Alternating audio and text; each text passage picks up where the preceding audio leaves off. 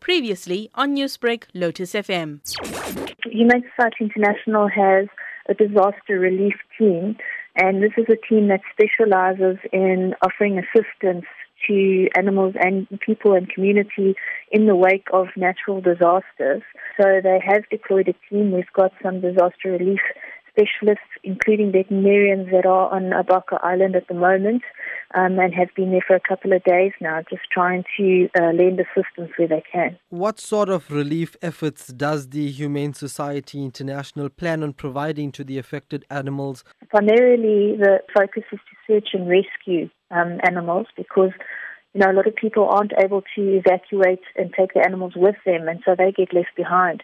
And so, in the wake of the disaster, there are many animals that succumb to dehydration, starvation, they get caught up in rubble, and of course, there's disease that could outbreak um, as a result of the, the natural disaster. So, the team basically is there to, to find these animals, um, to rehydrate them, to provide um, medical assistance, um, to you know to deworm, to provide food and shelter, and and essentially try and get these animals back to their owners. There are some makeshift shelters where animals will be kept.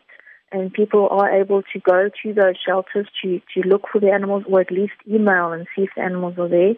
And, and it basically serves as, as a search and rescue operation just to try and, you know, assist all kinds of animals, not just domestic animals as we would think of, you know, our pets uh, than cats and dogs, but also farm animals and even some wildlife.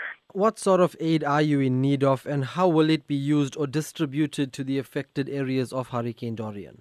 So the aid that's needed is obviously donations are very welcome, but also donations in the form of supplies.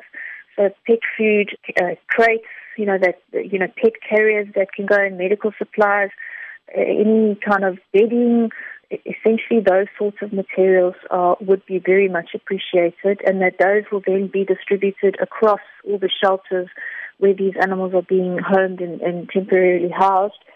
Newsbreak, Lotus FM, powered by SABC News.